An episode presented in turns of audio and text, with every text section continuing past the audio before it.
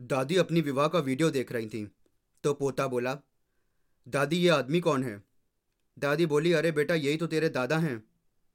तो पोता बोला, दादा तो इतने स्मार्ट लग रहे हैं, फिर आप इस बुढ़े के साथ क्यों रहते?